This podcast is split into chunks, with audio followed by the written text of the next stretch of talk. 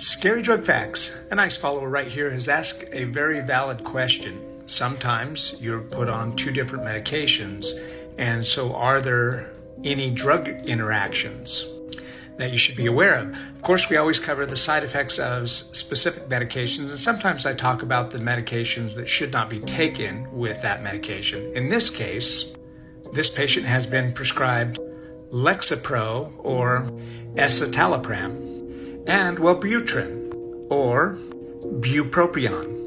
Please check with your provider if you're experiencing any of these, but here are the things you need to be concerned about. This combination may increase the risk of seizures, serotonin syndrome, and changes in blood pressure. Now, the risks do vary depending upon a lot of things the dosage of each medication and individual factors like your health or even your genetic makeup. Please watch for any symptoms. Short Cast Club